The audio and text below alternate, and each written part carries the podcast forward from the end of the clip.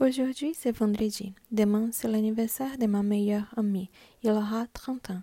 Dans les pays européens, les adultes fêtent spécialement les anniversaires ronds, 30, 40, 50 ans. Il a invité seulement ses amis pour un dîner spécial chez elle. Nous allons manger un plat typique suisse qui s'appelle raclette.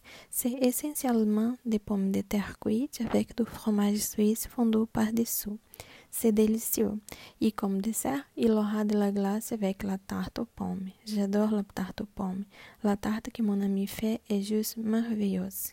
Mon mari, il préfère prendre seulement de la glace, il n'aime pas les pommes.